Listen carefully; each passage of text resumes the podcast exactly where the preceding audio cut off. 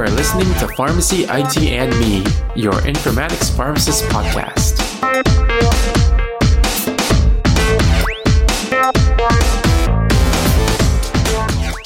Hey everyone, this is Tony, and welcome to another episode of Last Week in Health IT. And this is for Thursday, May 27th, 2021. I know it's been a while since I've done one of these, and you know that's because I've been super, super busy with everything. But uh, we are doing that today, and uh, we have a bunch of news items I want to talk about. And so let's just get right into it.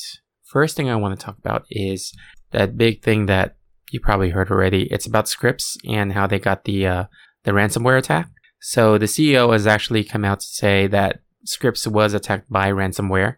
And if you haven't heard, this was actually detected on May 1st. And so their entire health system, their electronic health record was down. It was down for the last almost a month now. So finally, the CEO of VanGorder, he did say that Scripps will be having some of its electronic health record back online in the later part of the week. And uh, this is some progress in, you know, this last four weeks of just craziness over there. But he did also say that the EHR still remains partially down. So they're going to be slowly going back up but it's still going to be one of those things where they're going to be monitoring and then seeing like what other work needs to be done. And they didn't have a lot more details except that, you know, this kind of attack was uh, basically those emails that you kind of see, the phishing scams, where it was just scam communication sent to their org and uh, it involved some ransomware. They reported it to the federal law enforcement and uh, there's also continued investigation as well. So their IT teams and they also have some other outside consultants. Uh, th- th- what he's saying is that they're working around the clock to try to figure out how to restore the system safely. All right, the next news item I want to talk about is Community Health. They added $3.1 million to their annual revenue with patient engagement technology. So just summary, I guess, is that they really had like three engagement problems. One is lack of automation. The other one is a lack of a personal or disease specific communication. And then also the last thing was tremendous variation due to point solutions. So what they ended up doing was they got an enterprise type of vendor, like a fully comprehensive vendor to help solve these problems. So what the vendor did, the vendor was Cipher Health. They kind of helped with standardization of the care. So for example, in nurse leader rounding, they had a standard digital tool that the nurse leaders would use to round on patients, ask uniform questions, standardized questions, and then have consistent follow up and uh, looking at the opportunities of follow up and also capturing like patient satisfaction and engagement. So it was more of like a real time way to kind of get the voice of the customer. They did similar things with also the patient appointment reminders. So patients would get automated text messages or calls based on the preferences for uh, five days or two days before their appointment to kind of just like remind them, oh, do you need to go to the appointment still, or do you want to cancel it? Uh, so it also reduced the amount of no-shows that they had. So having this automated system also allows them to reduce the amount of staff that they need on calling patients. And then also they, they had the system in place where it would also capture the post discharge. So after a patient is discharged from the hospital or the uh, ED, there's actually calls to ask about their status, see if they have any like other needs to, uh, to come back to the hospital or see other clinic visits and things like that, um, and other kind of follow up services. And you can imagine that these are kind of like, it could be generic, but then the way that this vendor is working on it is that they were able to make sure that the things that are being asked and then the forms that are being used were disease specific. And then the standard questions would be automated.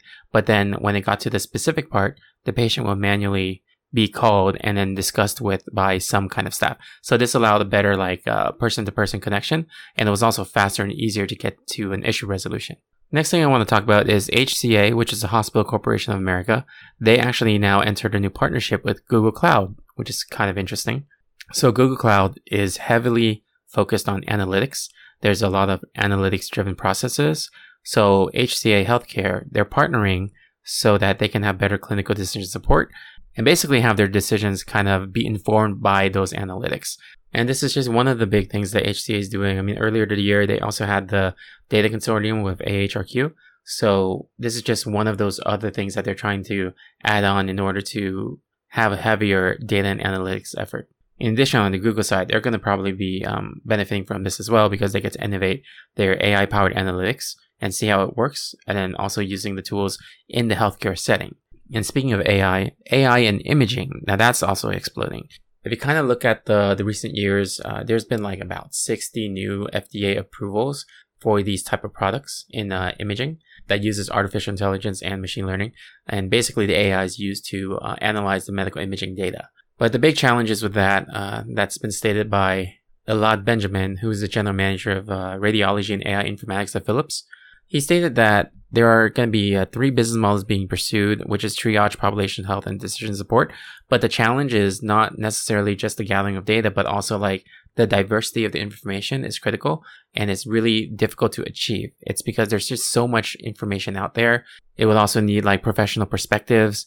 Like when you think of typical AI, like you see on Google, like with the CAPTCHA and stuff like that, I'll click on all these images that have trees. You can tell from AI, like being used in regular pictures, like what things are trees, what things are cars, things like that. But when you're looking at imaging, like for radiology, like x-ray, CTs, MRIs, you're going to have to consult a lot of professional expertise to determine like is this actually a potential tumor? Is this like a, a disc degeneration? Like what are the hallmarks of those kind of things? So it becomes very uh, important to have that kind of feedback and monitoring to make sure that those ai tools are going to be accurate and then behaving correctly in the real world.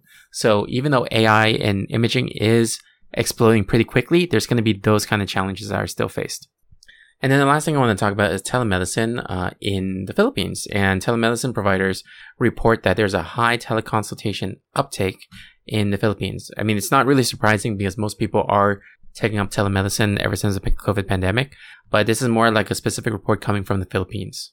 So this report came from telemedicine provider Medgate, and they had a 170% increase and this was after they partnered with the Philippines Department of Health and National Privacy Commission so that they would actually offer free telemedicine services to kind of help with like reducing hospital occupancy and preventing the spread of COVID-19. And they, you know, since they started this, it's been like 70,000 different consultation services across the country. So this is just like, you know, re-emphasizing that telemedicine is probably here to stay and it's kind of changed the way that we provide the care to the general public. But um, you know, it's not like to replace care; it's more like to augment the care. So now we have another option on getting care to those in like the the hard to reach areas, or to prevent people from uh, coming to an area that might be an active site for like a pandemic. So uh, reducing the the spread of the disease. Before we end this episode, I wanted to remind you guys if you're interested in hearing more about some of these uh, news items about uh, healthcare technology, check out Healthcare IT News. That's where I go all the time to like read up on the news, and sometimes I also check out the Becker's Health. So Becker's Health also has a section just for healthcare IT.